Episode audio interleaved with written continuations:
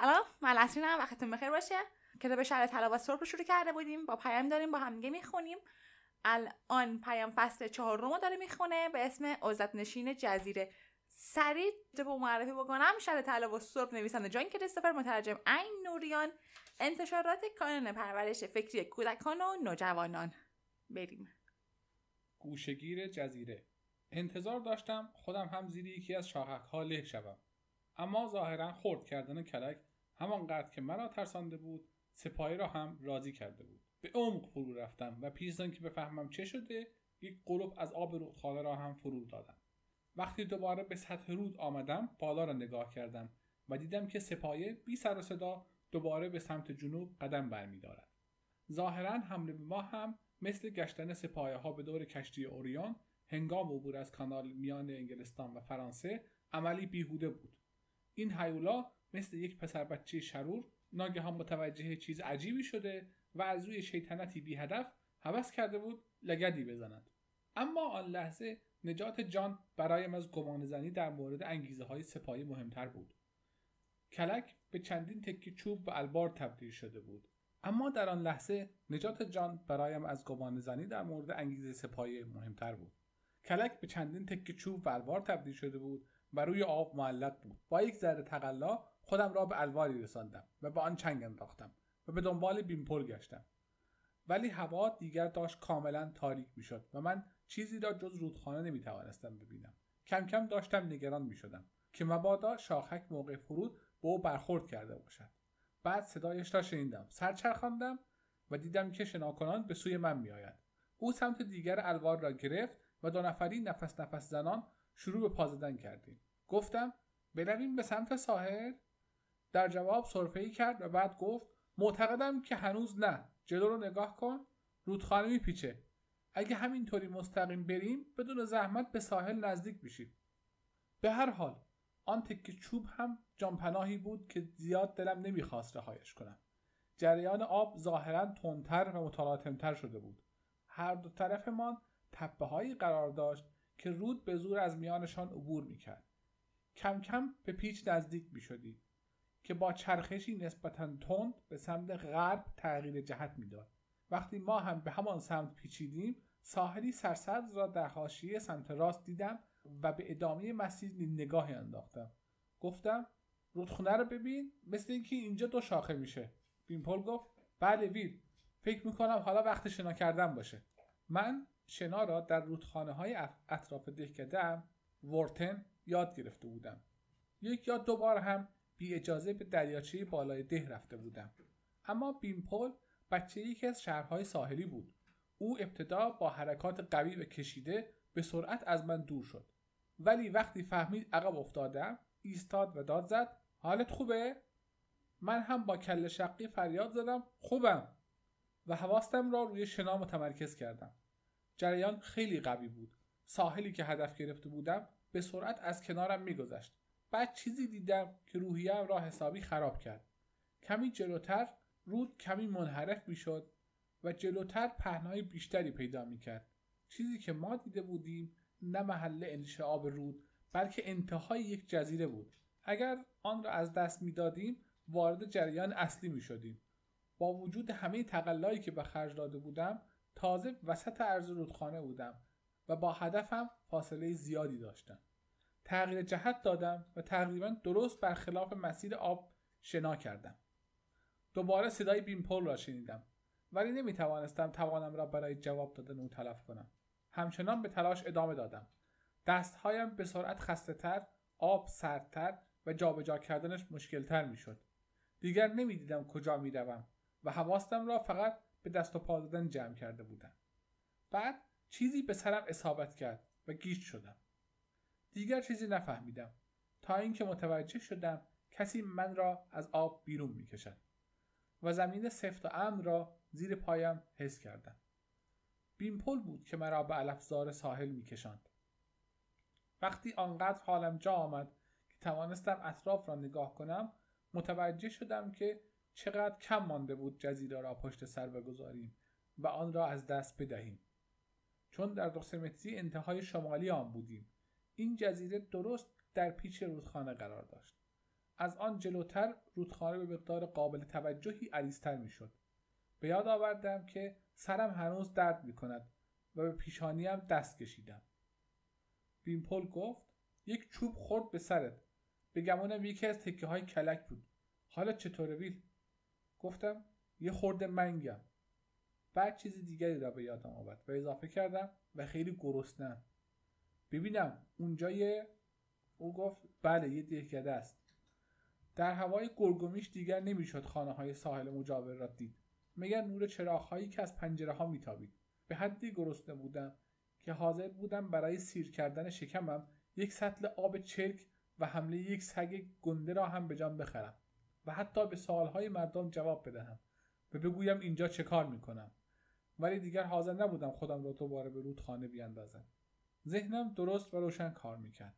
ولی بدنم به قدری ضعیف بود که انگار یک ماه را در بستر بیماری خوابیده بودم. بیمپل گفت صبح میریم اون طرف. با خستگی سر تکان دادم و گفتم آره صبح. درخت های اون طرف انبوهتره. اگه بارون بگیره اونجا سرپناه بیشتری داریم. دوباره سعی تکان دادم و پاهای کوفتم را به روی زمین کشیدم. منتها فقط چند قدم بیشتر راه رفتم و دوباره ایستادم. کسی در حاشیه درختزار ایستاده بود و ما را تماشا می‌کرد. وقتی فهمید متوجه شده ایم به سوی من آمد. در زیر نور ضعیف شامگاهی متوجه شدم مرد میانسال قد بلند و لاغر است. پیراهن و شلوار زخیم و خشنی پوشیده بود. موهای بلندی داشت و ریشو بود. چیز دیگری هم دیدم. با وجود آنکه موهایش روی صورتش ریخته بود بالای پیشانیش کم پشت بود. موهای سیاهی داشت که کم کم داشت سفید می‌شد و جایی که باید شبکه نقره‌ای کلاهک دیده می‌شد تنها پوست ساده بود که در اثر سالها کار در هوای آزاد پینه بسته و آفتاب سوخته شده بود. با لحجه زمخت آلمانی صحبت می‌کرد. از درختان بیرون آمده بود و ما را دیده بود که برای رسیدن به ساحل تقلا می‌کنیم. رفتارش به نظرم عجیب بود چون هم خشن و هم خوش برخورد بود. احساس می‌کردم که گویی از تماشای غرق شدن ما هم خیلی خوشحال می‌شد و حتی انگشتش هم برای نجات ما بلند نمی‌کرد. اما حالا که اینجا بودیم او گفت اگه دلتون می‌خواد خودتون رو خوش کنین دنبالم بیاین. جز پرسش اصلی که چرا او کلاهدار نبود هزار جور سوال دیگر هم در سرم میچرخید. اما ظاهرا بهتر بود هر کاری که می‌گوید را انجام بدهیم و کنجکاوی را به بعد موکول کنیم.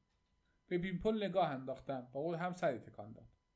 آن مرد پیش افتاد و وارد کوره راه سفتی شدیم. چند دقیقه در این مسیر از وسط درختها جلو رفتیم تا به یک محوطه باز رسیدیم. مقابلمان یک کلبه چوبی قرار داشت که فانوسی جلوی پنجرهش آویخته بود و از دودکشش دود برمیخواست. او در را باز کرد و وارد شد. ما هم به دنبالش رفتیم. کنده ای در یک شومینه سنگی میسوخت. و پتوی پشمی بزرگ سرخ رنگی با طرحهای سیاه حیوانات جلویش پهن شده بود. سه گربه روی پتولم داده بودند. دو تا از آنها پلنگی با خالهای سفید بودند و سومی راه راه سیاه و سفید بود. ولی قیافه مسخره ای داشت چون صورتش یک دست سفید بود. فقط سیبیل پهن سیاهی زیر دماغش در آمده بود.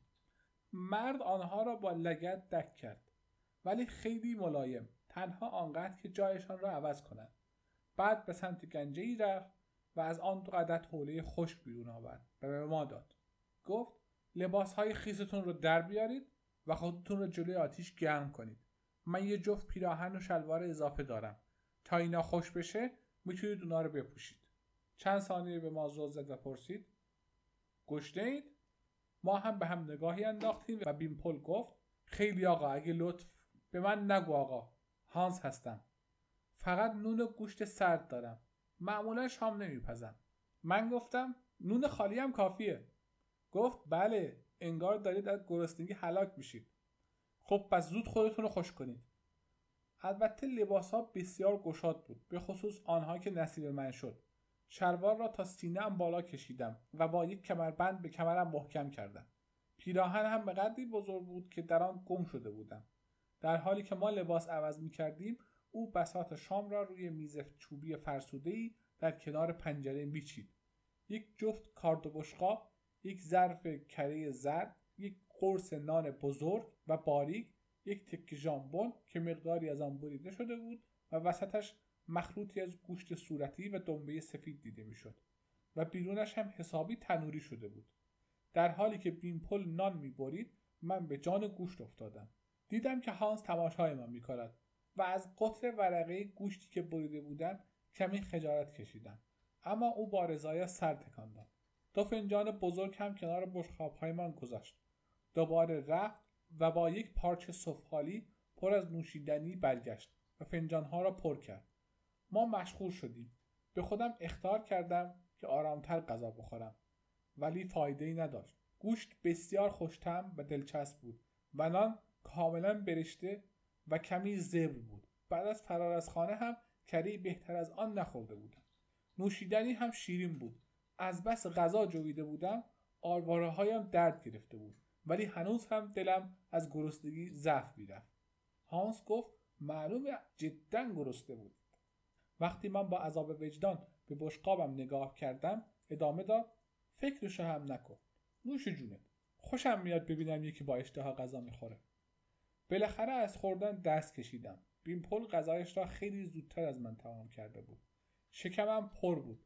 در واقع بیشتر از ظرفیتش پر شده بود و من راضی و سرحال بودم. اتاق گرم و نرمی بود که با یک نور فانوس و شعله های بخاری دیواری روشن می‌شد. سه گربه ظاهرا در جای همیشگی خود یعنی جلوی شومینه لم داده بودند و خورخور می‌کردند. فکر کردم حالا وقتش رسیده است که ما را سوال پیچ کند. و بپرسد از کجا می آییم و در آن رودخانه چه می کردیم اما چنین چیزی رخ نداد. میزبان ما روی یک صندلی گهواری چوبی که ظاهرا دست ساخت خودش بود نشست و چپق چاق کرد. انگار هیچ از سکوت ناراحت نبود. سرانجام بیمپل گفت میشه بپرسم چطوره که شما کلاهک ندارید؟ چپق را از لبش برداشت و گفت به خودم زحمت کلاهک گذاری ندادم به خودتون زحمت ندادید؟ ما دو نفری و به مرور آنقدر او را سوال پیچ کردیم تا به اصل ماجرا پی بردیم پس از مرگ مادر هانس پدرش او را در کودکی به این جزیره آورده بود آن دو با هم آنجا ساکن شده و از راه کاشت سبزیجات و پرورش مرغ و دام زندگی خود را اداره می کردن. بعد از چندین سال پدرش هم مرده بود و از آن پس هانس به تنهایی در جزیره زندگی کرده بود. هیچکس از اهالی روستای نزدیک مزاحمش نشده بود. چون او را عضوی از خارج از دنیا و زندگی خود به حساب بیاوردند پدرش چند ماه پیش از چهارده سالگی او درگذشته بود و هانس میبایست در بهار سال بعد کلاهکدار می‌شد. اما او چنان سرگرم کارهای روزمره و انجام وظایف مربوط به پدرش بود که تا پایان تابستان پایش را از جزیره بیرون نگذاشته بود. برای من تعریف کرد که پدرش را کمی دورتر از خانه به خاک سپرده و بیشتر طول آن چند ماه را برای تراش سنگ قبر او صرف کرده بود. از آن زمان به بعد هر سال یک بار با قایق به ده می‌رفت و برمیگشت. ابتدا حرفهایش را باور نکردم. چون من و همراهانم حین فرار به کوههای سفید برای اینکه از سر راه کلاهکدارها دور بمانیم مشکلات زیادی را تحمل کرده بودیم. در حالی که این مرد بدون هیچ نگرانی راحت سر جایش نشسته بود. یعنی ممکن بود از سپایه هایی که حاکم زمین بودند چنین خطایی سر بزنند. اما هرچه بیشتر به این نکته فکر کردم تعجبم کمتر شد. هانس یک مرد تنها و گوشنشین بود. سپایه ها برای تسخیر زمین ساکنانش را باید به اطاعت وامی داشتند. به همین دلیل کاری کرده بودند که هر جا ادهی یا حتی دو یا سه نفر انسان دور هم جمع می شدند کلاهگذاری را عملی طبیعی و اجتناب ناپذیر تلقی کنند. اما وجود یک مرد تنهای بی کلاه تا وقتی بی سر و صدا به زندگی خود مشغول می‌شد دردسری درست نمی‌کرد. هیچ اهمیتی نداشت. البته اگر روزی هم سعی می‌کرد مزاحمت ایجاد کند سپایه ها یا انسان های خدمتگزارشان بیدرنگ حسابش را می رسیدند. وقتی به قدر کافی از گذشته هانس سر در آوردیم بیمپل او را در مورد سپایه ها سوال پیچ کرد و پرسید آیا زیاد به سپایه ها برخورد می کند یا نه و اصلا نسبت به آنها چه حسی دارد فهمیدم که هدفش از این سوال چیست و گذاشتم هر طور می‌خواهد عمل کند هانس نه از این پرسش متعجب شد نه به ما شک کرد و همین نشان می‌داد که او چقدر کم با جهان خارج ارتباط داشته است گرچه آداب و رسوم هر ولایتی با ولایت دیگر فرق می‌کرد ولی در همه جا صحبت از سپایه ها و کلاهک را مکروه می دانستند و تا حد ممکن از آن حرفی به میان نمی آوردند. آدم های کلاهدار که ما هم تظاهر می کردیم از آنهاییم هرگز چنین چیزهایی نمی پرسیدند. اما نه تنها او به ما شک نکرده بود بلکه اصلا نسبت به این مسئله بی بود. بله او گهگاه سپایه ها را می‌دید و معتقد بود که به محصولات کشاورزی آسیب می‌زنند. اما می‌شد بگه جلوی رفت آمده موجاتی به این بزرگی را گرفت؟ به این حال خوشحال بود که تا آن زمان هیچ سپاهی پای لندهورش را روی آن جزیره نگذاشته بود. در مورد کلاهک هم خب ظاهرا وجودش ضرری برای آدم ندارد. ولی انگار هیچ خاصیتی هم ندارد که او معتقد بود که اگر کلاهک هم داشت فرقی نمی‌کرد. فقط به سپاهی ها مربوط می‌شد. چون آنها بودند که بر سر مردم کلاهک میگذاشتند. سرانجام بیمپل با جسارت پرسید سرانجام بیمپل پرسید آیا به نظر او کار کلاهک این نیست که نگذارد مردم با سپایه ها بجنگند؟ هانس از میان دود چپق نگاهی به اون انداخت و با زیرکی گفت خب مثل اینکه شما بیشتر از من می‌دونید مگه نه؟ اما جنگیدن با سپایه ها هم عاقلانه نیست. هست فرض کن اونقدر قوی باشی که بتونی یه قلب سنگ رو اونقدر بالا پرت کنی که توی سرش بخوره. چه فایده؟ اصلا که چی بشه؟ مگه اونا چقدر به ما ضرر می‌زنن؟ گاهی یا خورده محصول یا یکی دو تا گاو گوسفند زیر پاشون له میشه. شاید هم یه نفر آدم. تازه اون هم تقصیر خودشی که زودتر از سر سپاهی کنار نمیره. سایقه هم می‌تونه آدم بکشه و به کسی هم وقت فرار نمیده. تگرک هم می‌تونه محصول از بین ببره. بیمپل گفت ما داشتیم سوار یک کلک توی رودخانه سفر می‌کردیم. بعد یه سپاهی کلک خورد کرد. همینطوری شد که به اینجا رسیدیم. هانس تایید کام داد و گفت هر کس دیر یا زود بدشانسی میاره. همین چند سال پیش یه جوری مرض بین مرغای من افتاد که فقط سه تاشون زنده موندن. بیمپل گفت ما به خاطر جا و غذا از شما خیلی ممنون هانس چند لحظه به شعله آتش خیره شد. سپس دوباره رو کرد و گفت حالا که صحبت به اینجا کشید من ترجیح میدم دور از مردم زندگی کنم. اما حالا که شما اینجا هستید ته جزیره چند تا درخت هست که باید قطع بشه. ولی من روماتیست دارم و شونه هم درد می‌کنه. برای همون نتونستم از پس کار بر بیام. شما می‌تونید فرد اون درخت ها رو بندازید تا از بابت غذا و جای خواب با من بی حساب بشید. بعد شاید خودم شما را به ده برسونم. بیمپل خواست چیزی بگوید اما منصرف شد. فقط سری تکان داد. دوباره سکوت حاکم شد و هانس به شعله ها زل زد. من گفتم اما اگه یه روز کسی رو ببینید که با سپایه ها می جنگه بهشون کمک نمی کنید هر چی باشه شما یه انسان آزاد هستید. قبل از اینکه جواب بدهد چند لحظه نگاه هم کرد و سرانجام گفت حرفای عجیبی می‌زنی. من زیاد با مردم سر کار ندارم. ولی این چیزایی که میگی خیلی غریبه. مثل اینکه تو اهل این طرفا نیستی پسر. این هم سوال بود و هم اتهام. در جواب گفتم فرض کنیم کسایی رو ببینید که برده سپایه ها نیستن. دلتون نمی‌خواد به اونا کمک اما حرفم در زیر نگاه ثابت او بند آمد. باز گفت حرفای خیلی عجیبی می‌زنی. من هیچ وقت تو کار دیگران فضولی نمی‌کنم. همیشه همینطوری بوده. از این بعدم فقط سرم به کار خودمه. نکنه شما دوتا از اونایی باشین که بهشون میگن آواره. اما نه اونا همیشه تنها هستن. هیچ وقت دو نفری سفر نمی‌کنن. من تا حالا با کسی مشکل نداشتم. چون از دردسر دوری می‌کنم. ولی حالا تو اینجوری فکر می‌کنی؟ بیمپل حرف او را برید و در حالی که نگاه هشدارآمیزی به من میانداخت گفت هانس حرفش رو جدی نگیر. حالش زیاد خوب نیست. وقتی توی رودخونه بودیم سرش محکم خورد به یکی از الوارهای کلک. نگاه کنید پیشونیشم ورم کرد. هانس بلند شد به سمت من آمد و برای مدت طولانی سرم را معاینه کرد. سرانجام گفت آره شاید مخش کمی تکون خورده باشه. به هر حال از تبرزنی فردا صبح معاف نمیشه. شما دو نفر باید امشب حسابی بخوابید چون من خیلی سهرخیزم شبا هم زود میخوابم. از اتاق دیگر کلبه که خودش در آنجا میخوابید برای من پتو آورد. بعد هم با لحن خشنی شب بخیر گفت. ما را تنها گذاشت و فانوس را هم با خودش برد. من بیمپل برای خود در دو طرف شومینه جا انداختیم و دراز کشیدیم. من چون بعد از چند روز گرسنگی حسابی پرخوری کرده بودم کمی احساس ناراحتی می کردم و معدم سنگین شده بود. انتظار داشتم شب ناراحتی را سپری کنم اما خستگی بر سوی حازمه غلبه کرد. به شعله های آتش و به سگربه که هنوز آنجا نشسته بودند چشم دوختم. لحظه بعد گربه ها رفته بودند. آفتاب بر خاکستر سرد داخل بخاری میتابید و هاز که به خاطر صدای قدم های سنگینش از خواب بیدار شده بودم مرا صدا می‌زد. او صابخانه مفصلی تدارک دید. چند برش زخیم ژامبون با چند عدد تخم که من ستارا خوردم. به یک کیک سیب زمینی داغ و طلایی برشته.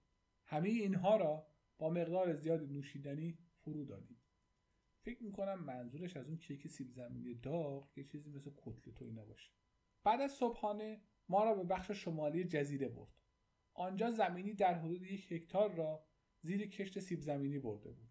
او برای ما توضیح داد که قصد داشت برای توسعه این زمین درختهای مجاور را قطع کند و ریشه هایشان را از خاک بیرون بکشد.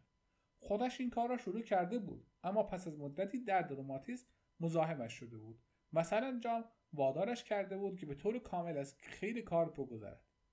یک جفت تبر و بیل و کلنگ به دستمان داد تا دست به کار شویم.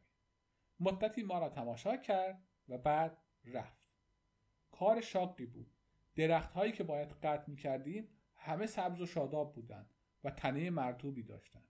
آنهایی هم که هانس از پیش قطع کرده بود ریشه های قطور و پیش در پیچی داشتند که تا عمق خاک نفوذ کرده بود. و پیرون کشیدنشان مشکل بود. پیمپل گفت که اگر تا ظهر سخت کار کنیم شاید از خجالت مهمان نوازی هانس در بیاییم و او ما را بعد از ظهر با قایق به آن سوی رودخانه ببرد. اما با وجود آنکه حسابی عرق ریختیم و جان کندیم کار خیلی کند پیش می‌رفت. وقتی هانس وسط روز به ما سر زد حاصل کار را با حالتی خردگیران نگاه کرد و گفت خیال می‌کردم بهتر از اینا کار کنید. با این حال برای شروع بد نیست. حالا بیاید نهار بخوریم. او دو تا مرغ کباب کرده بود و آنها را با یک خروار سیب زمینی کردار و یک جور کلمه ترش برایمان آورد.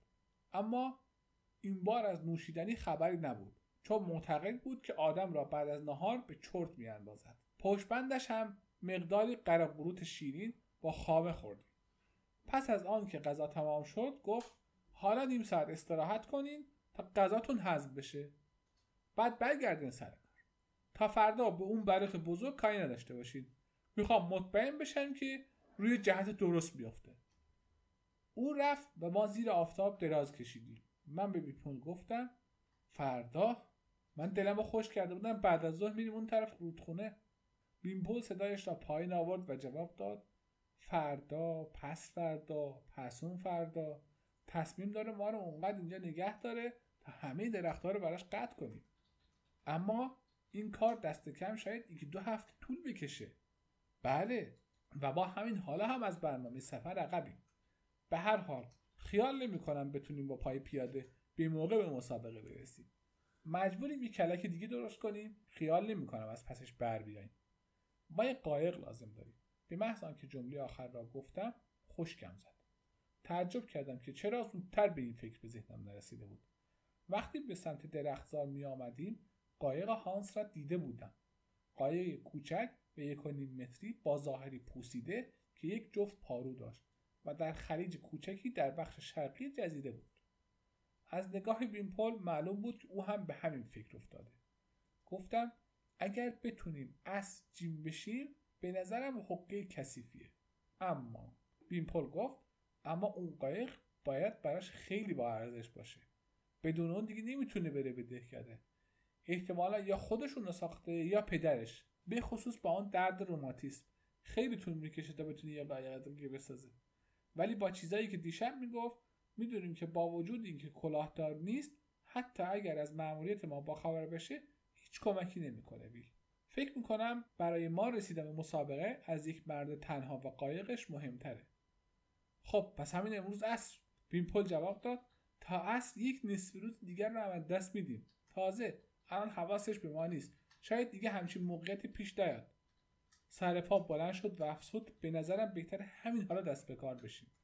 با معصوم ترین حالتی که می‌توانستیم به سمت درخت ها رفتیم. من به پشت سر نظری انداختم. در کلبه باز بود اما هانس را ندیدم. کمی تندتر قدم برداشتم و بعد پا به دو گذاشتم. وقتی به خلیج کوچک رسیدیم بیمپل وارد قایق شد و پاروها را به دست گرفت. من هم سعی کردم تناب را از دور یک تنه درخت باز کنم. گره سفت و کوری داشت. با چنگ و دندان به جان تناب افتادم. ولی ابتدا کار زیادی از دستم بر نمی آمد. بیمپل گفت وی زود باش. کاش یه چاقو داشتم. فکر می‌کنم صدایی شنیدم. منم شنیدم. اول صدای دویدن و بعد صدای کسی که ما را عصبانی صدا می‌زد. نومیدانه با تناب کلنجار رفتم و بالاخره باز شد. بعد با تقلا سوار قایق شدم که به طرز خطرناکی یه وری شد. در همان حال که بیمپل سعی می‌کرد از ساحل فاصله بگیره هانس از وسط درختها ظاهر شد. میدوید و با داد و فریاد ناسزا می‌گفت. وقتی به لب رودخانه رسید ما دو سه متری از ساحل فاصله گرفته بودیم. اما او موفق نشد. بلکه خودش را به آب زد. جریان آب اول به زانو بعد به کمر و تا سینهاش رسید و او هنوز فوش می‌داد. حتی موفق شد لبه یکی از پاروها را هم بگیره. اما بیمپل از چنگش بیرون کشید. جریان آب ما رو با خودش می‌برد و اون هم وسط رود دنبالمون میآمد. بعد ناگهان ساکت شد و حالت صورتش تغییر کرد. من بدتری و عصبانیتش را کمی تحمل کرده بودم.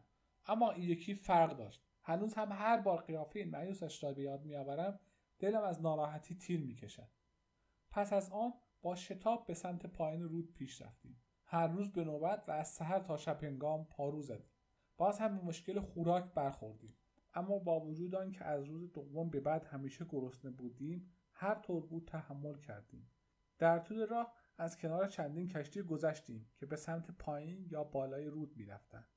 هر قدر که به دریا نزدیکتر می شدیم عرض رودخانه هم بیشتر می شد و اجازه می‌داد از کشتی ها بیشتر فاصله بگیریم. البته منظره رود و پیرامونش هم بسیار جالب و سرگرم کننده بود. چون همچنان در طبیعت متنوع آن سرزمین پیچ و تاب می‌خورد و از کنار بیشه ها چراگاه ها تاکستان ها گندمزارها میگذشت و حتی از کنار ویرانه های یک شهر مردم باستان هم عبور کرد.